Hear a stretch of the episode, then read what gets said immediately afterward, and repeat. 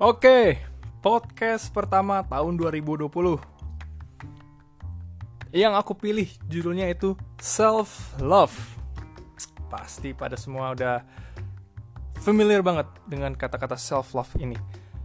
Ya kalau misalnya di bahasa Indonesia kan uh, cinta diri atau mungkin mengenai diri dan segala macam alasannya kenapa aku angkat self love ini uh, di awal aku secara singkat aku jelasin karena di tahun 2019 itu banyak banget aku ngeliat di sosial media mau itu di Instagram, YouTube ataupun berbagai macam opini dari teman-teman juga mereka sangat banget uh, menekankan mengenai self love mereka jadi makin aware uh, kayak banyak banget campaign kemudian banyak banget se sebuah diskusi kayak ringan maupun berat itu mengenai kayak uh, apalagi yang remaja apa terus pemuda yang pokoknya generasi milenial dan generasi Z mereka sering banget berkutat dengan self love kayak krisis identitas misal dari segi kecantikannya ataupun misalnya dari segi misalnya tidak penerimaan dirinya dan segala macam oleh karena itu mereka sering bilang kayak you have to love yourself before somebody do.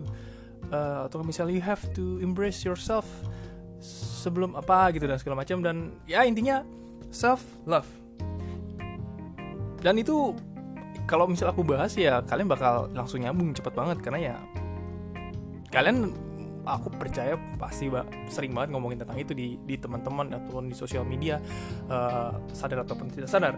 Oleh karena itu menurut aku sendiri mungkin kalian nggak ngerasa atau segala macam uh, it's okay. Topik ini tuh a bit controversial sangat debatable dan very subjective. Karena lagi-lagi zaman sekarang postmodern yang everything is so subjective uh, it, it is so hard to find something absolute in this kind of era. Oleh karena itu di awal aku udah kayak gamblangin semuanya sehingga biar jelas. Oleh karena itu aku pengen kalian mendengarkan sampai akhir penjelasan pandanganku mengenai self love uh, seperti biasa aku di awal tuh kayak jelasin dulu poin-poinnya kayak gimana jadi untuk penjelasan kali ini mengenai self love aku bahas dengan dua poin yaitu diawali dengan paradigma. Jadi paradigma kita melihat self love ini. Paradigma itu artinya kacamata, point of view.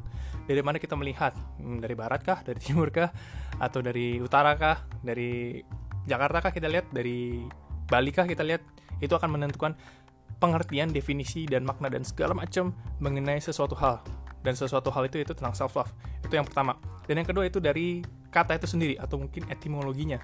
Self love jadi kayak self itu diri love itu cinta atau kasih. Terus kayak dibahas. Jadi kan sering banget nih zaman sekarang tuh kita ngomong tapi nggak tahu artinya apa sebenarnya kan. Nggak tahu makna itu apa sebenarnya sejarahnya seperti apa. Zaman sekarang tuh banyak banget kayak gitu. Oleh karena itu dua poin ini menurut aku cukup penting dan bahkan sangat penting gitu loh untuk membahas self love ini. So stay tuned and please bear with me guys. Alright, let's start it.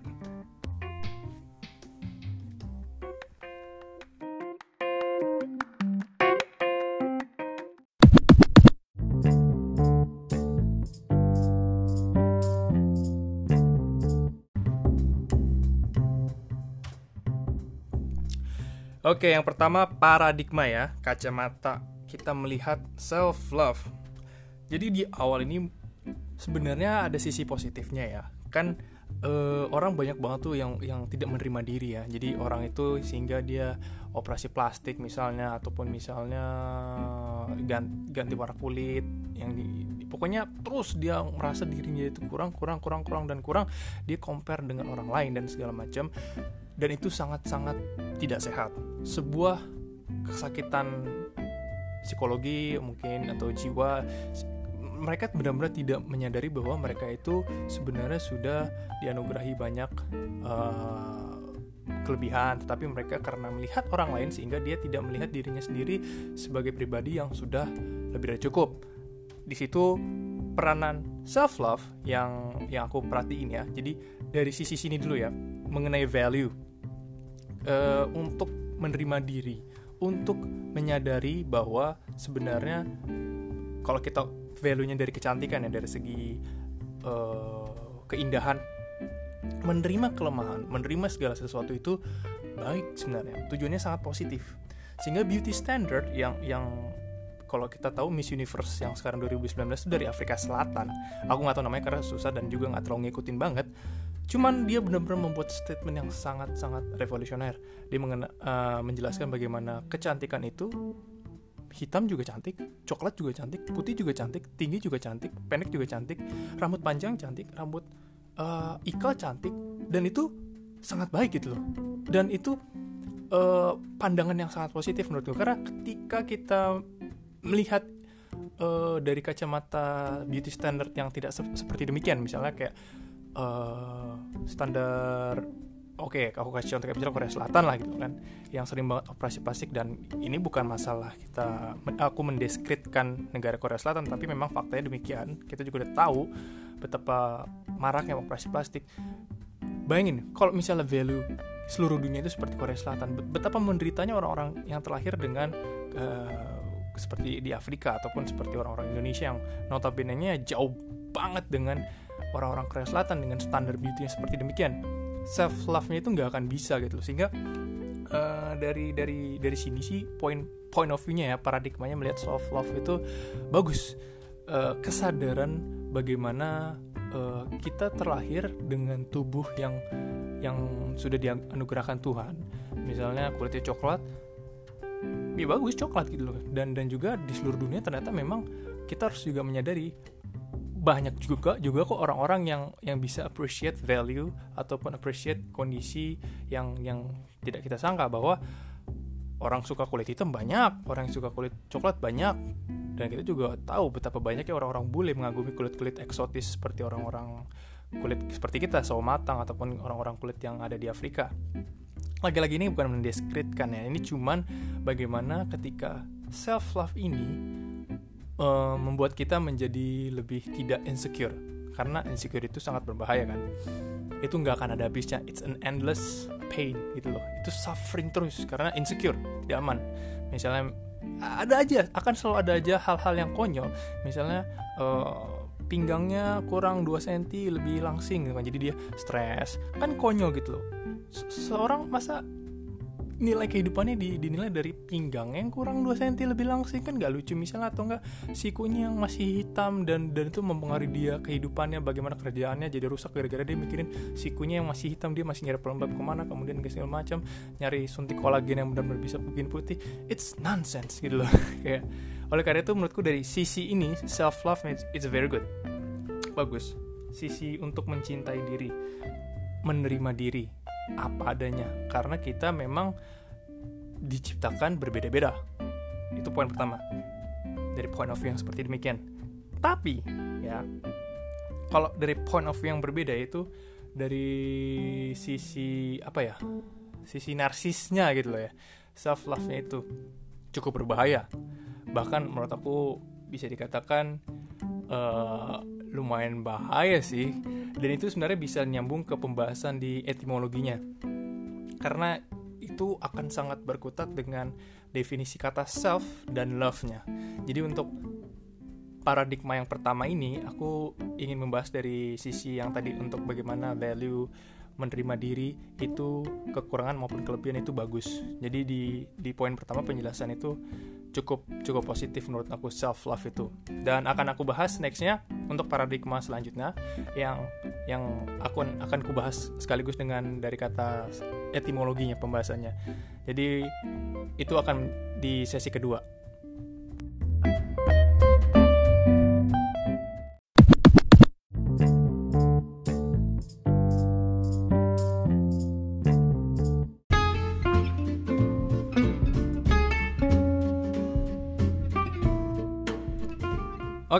sekarang yang melanjutkan pembahasan yang tadi. Nah, dari mungkin dari etimologinya dulu ya, dari kata perkataannya dulu. Self love. Self itu kan tentang diri. Terus love itu bisa cinta ataupun bisa kasih kan kalau di Indonesia kan.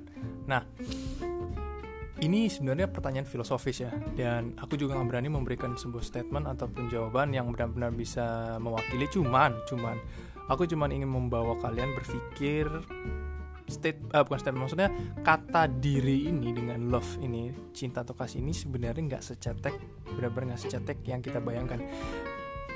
Diri ini itu sebenarnya sebuah isu yang sudah dibahas ribuan tahun yang lalu. Bayangin ya udah ribuan tahun yang lalu. Dan yang ngebahas itu adalah bapak filsuf Greka Yunani kuno itu yang namanya Socrates. Kalian silahkan Google itu ada salah satu pertanyaan yang sangat-sangat membelah zaman.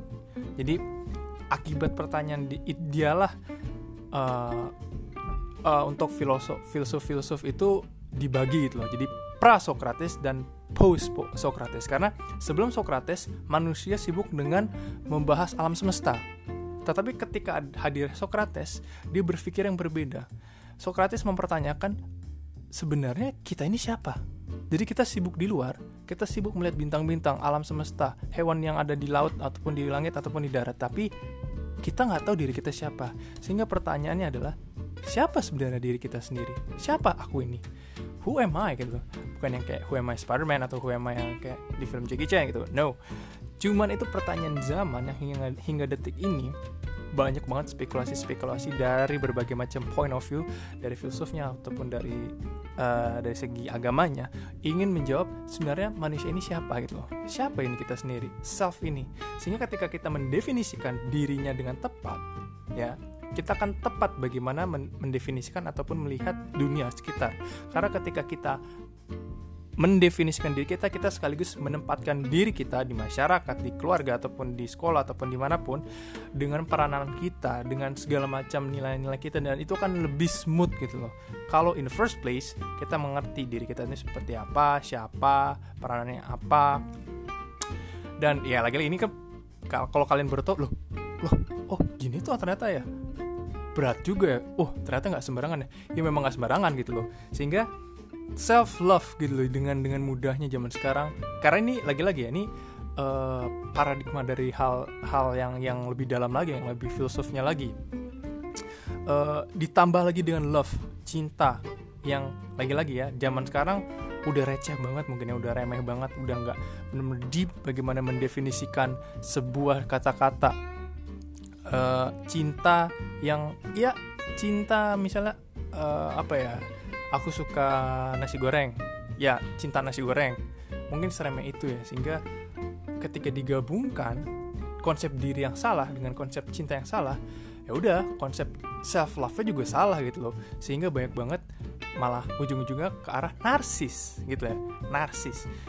Narsis ini asal katakan dari dari dewa Yunani bukan dewa Yunani dari tokoh Yunani yang yang dikatakan bahwa dia nggak pernah ngeliat mukanya sendiri tapi ketika dia melihat mukanya sendiri di tampilan uh, bayangan air dia sangat kagum dengan kecantikan dan keindahan.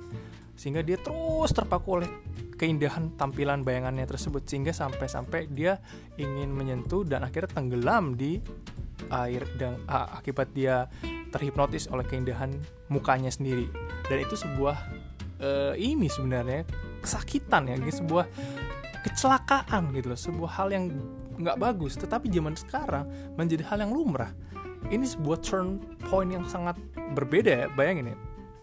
Jadi fokusnya diri ya. Jadi uh, dari pengertian self love yang tadi kita udah bahas ya bagaimana konsep diri yang salah demikian juga dengan konsep love yang salah sehingga di zaman sekarang orang-orang itu sebenarnya suka-suka sendiri aja gitu mendefinisikan diri fokusnya diri. Dan karena self love jadi ya udah fokusnya diri gitu loh terkadang mereka berpikir ya udah asal aku nyaman orang lain gak nyaman EGP gitu. Emang gue pikirin karena self love gitu loh. Dia nggak mau berkorban. Dan juga self adjustment Men, me, menyesuaikan sesuai semena-mena aja gitu. Jadi secara tidak sadar ini bahayanya ya self love memusatkan tata surya. Ini ini statementku sendiri agak-agak hiperbol banget. Self love itu seakan-akan memusatkan tata surya itu bukan di matahari lagi men tapi di diri sendiri dan itu terkadang-kadang uh, banyak banget yang kayak di film-film misalnya atau apa uh, kayak uh, ahli psikologi ya yang mengingatkan hey pusat tata surya itu bukan dirimu sehingga bukan cuma kamu yang menderita dan segala macam dan apa pun itulah. Dan itu it's a very very disturbing statement bagi orang orang zaman sekarang yang udah terlalu ya terlalu melihat diri terlalu membuat diri itu nyaman gitu loh. Sehingga banyak banget statement-statement yang terkadang sebenarnya itu berbahaya dan membuat kita ke arah yang sudah sangat gak gak terarah lagi gitu loh. Jadi dan ini kalau misal self love ini kalau kalian lihat ya menjerumus ke segala macam hal ya misalnya ke ekonomi dan ke segala macam. Kita membuat keputusan kita membuat kebijakan atau apa. Kalau kita terlalu terkontaminasi dengan pemikiran seperti ini ini bahaya banget loh bahaya banget. Karena bayangin aja orang nggak mau berkorban karena dia terlalu melihat kenikmatan diri manfaat diri sendiri gitu loh. Itu eh, gimana di masyarakat? Polisi misalnya oh nggak mau kalau misalnya dia terlalu mendominasi mendominasikan kepentingan yang diri sendiri ya udah gitu. Dia kerja nggak terlalu mendedikasikan untuk amanat negara ataupun mengayomi masyarakat dia lebih mementingkan ya kenyamanan sendiri hancur ya tuh bagaimana uh, stabilitas lalu lintas dan segala macam. Demikian juga misalnya hal-hal yang lain misalnya di profesional hal yang lain itu akan semakin tidak balance gitu loh. Sehingga menurut aku self love dari pandangan seperti ini gitu loh yang fokusnya diri diri diri. Bahkan ya ini puncaknya ini bisa sampai kita memanfaatkan Tuhan untuk diri sendiri. Gila ya jadi kayak narsisnya udah bener-bener kelewat batas banget ini kalau self love dan entah kenapa ya kayak ini terlihat juga di fashion. Jadi fashion itu kayak sering banget mereka mengatakan uh, menggabungkan elemen uh, kesenangan diri kebebasan, ekspresi, dan a little bit of craziness. Itu menurut aku secara pribadi is very disturbing ya. Kayak mereka tuh kayak uh, sedikit campuran-campuran kegilaan, kebebasan dan segala macam dan terciptalah sebuah fashion uh, representasi sebuah manusia secara sejati yang secara murni apa adanya. Kita ini uh, ya seperti ini apa adanya sehingga semau maunya semena menanya kayak what? Nggak nggak segitu gitu juga gitu loh bagaimana kita menciptakan sebuah value sebuah sebuah nilai. Jadi uh, banyak banget aspek-aspek hal-hal yang lain yang bisa kalau kalian telusuri kalian teliti lebih dalam lagi gitu loh. Sehingga uh, di tahun 2020 ini aku nggak tahu ya pokoknya ya aku di awal tahun 2020 ini entah kenapa memang kan pengen buat podcast terus kan memang memang udah di awal. Cuman ketika melihat di 2019 wow self love ini sangat sangat judul yang sangat laku istilahnya kalau mau dibikin marketing gitu karena emang pusat tata suri zaman sekarang tuh bukan lagi orang lain bukan lagi untuk kepentingan negara atau bukan untuk kepentingan sebuah organisasi atau apa. Kepentingan diri gitu istilahnya it's only me loh uh, the main history is not about a country or a nation. No it's about me myself. Dan that's the worst point of view the worst paradigm about self love jadi kalian harus hati-hati ya. Jadi self love itu yang yang yang sering banget itu bisa banget menghancurkan seluruh generasi gitu. Karena lagi-lagi self love gitu loh. Mau kebebasan apa? Semena-mena. Alasannya apa? Self love gitu loh. Yang yang mungkin gak plak-plak banget langsung self love gitu nggak mungkin ada turunan-turunannya ada statement-statement yang lainnya. Tapi in whole picture pusat tata surya itu ya kita gitu loh. Kita udah nggak mementingkan hal-hal yang lain lagi.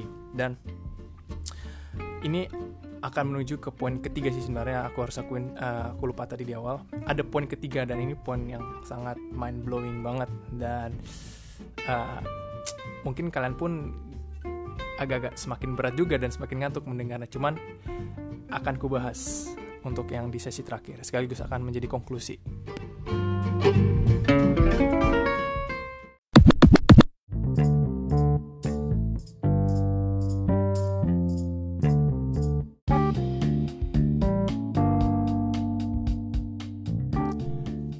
Poin ketiga yang tadi di awal aku lupa yaitu God's love. Widih. Oh zaman sekarang udah deh langsung. Wih, lu bawa kata-kata Tuhan bro. Aduh, kuno banget lu. Ah, kenapa nggak yang lain kayak gitu loh. Nah ini, ya itu contoh respon-respon yang udah dari dua tahun terakhir atau mungkin ih udah dari, aduh, pokoknya udah berapa tahun terakhir ya pokoknya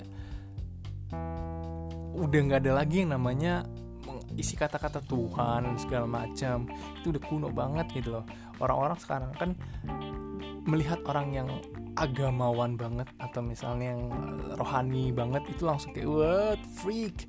Man it's an alien. Kayak oh you're from outer space? Oh nggak nggak deh. Tempat lu bukan di sini. Ini tempat kotor. Kita kita hina. Kita uh, penuh dengan uh, ya kotor banget gitu. Hina filthy gitu kan. Jadi ini orang udah nggak ada lagi namanya God's love gitu loh. Fokusnya karena apalagi lagi? Diri. Jadi gini kenapa aku bilang God's love? Karena uh, fokus kita di diawali dengan diri kan tadi kan aku bilang pusat tata surya itu bukan matahari lagi men. Tapi diri. Nah padahal sebenarnya kalau kita harus sadari ya Indonesia sebenarnya masih bagus sih. Masih lum, uh, masih kuat bagaimana peranan agamanya kan. Karena lihat aja Amerika Eropa. Itu Tuhan tuh udah mati bagi mereka. Uh, filsuf Jerman namanya Nietzsche. Itu dia menulis buku aku lupa namanya. Dia mengatakan bahwa ya Tuhan tuh udah mati. Manusia tuh udah membunuh Tuhan dengan pikirannya gitu loh. Sehingga uh, manusia menolong dirinya sendiri gitu loh. Makanya bagaimana di buku itu manusia itu berharap oleh sosok yang yang yang kuat yang bisa menolong mereka sehingga ditulis di bukunya itu si Nietzsche mengatakan Uberman. Jadi manusia super karena dia orang Jerman kan? Uber Uberman Superman. Dan itu diekspresikan oleh kartun. Nah gila kan? Jadi kayak ini kenapa aku aku bisa uh, agak sedikit jadi ke kartun? Karena lagi-lagi poin yang ketiga ini ngebahas tentang God's love. Jadi self love ditarik ke God's love itu benar-benar sangat berbeda. Dan transisinya dari God's love ke self love itu bagaimana manusia tidak mau lagi uh, ada Tuhan dan segala macam dan terekspresikan oleh kartun. Karena lagi-lagi kan manusia itu uh, pinter gitu loh bagaimana ingin menyatakan ide-idenya itu dengan gamblang dengan kreatifnya dan ya apalagi zaman sekarang kan uh, lagi-lagi yang dari awal memiliki degradasi nilai yang sangat tinggi sehingga caranya itu dengan cara-cara yang sangat mudah yaitu dengan kartun, dengan musik, dengan apalagi dan segala macam yang yang very pop gitu loh, yang very light, yang kalau zaman dulu tuh dengan caranya menulis buku, tesis, uh, research ataupun apa, tapi zaman sekarang ya dengan cara-cara sedemikian, sehingga uh, kita udah nggak ada lagi dari dari pandangan God's love itu sehingga kalau misalnya kita mau self love ya udah. Yang aku bilang semena-mena aja suka-suka diri aja. Suka-suka dewe aja gitu loh. Kalau kalau emang emang aku pengen menjadikan diriku ya ini uh, like it or not gitu mengenai LGBT itu sama. Self love banget gitu loh. Ini ini udah nggak ada God's love-nya lagi udah jelas-jelas kan kita udah tahu kan namanya cowok sama cewek kan. Kan nggak mungkin cowok cowok cewek cewek. Dan dan nggak nggak udah nggak masuk akal banget. Itu yang namanya gender fluid lah terus drag queen lah dan segala macam. Terus di Thailand ada 16 gender kemudian ada berbagai banyak buku yang menjelaskan bagaimana sekarang tuh udah banyak gender kemudian aduh pokoknya itu karena yang dari si Nietzsche itu manusia ingin menolong dirinya sendiri karena dia tidak mau lagi dikucampurkan oleh Tuhan gitu loh. No I want to justify I want to make my own style. I want to live my own life with my own way gitu loh. Kayak this is my life gitu loh. Padahal sebenarnya bukan gitu loh. Dan itu yang hingga detik ini orang kalau mendengar statement tersebut man you're old school.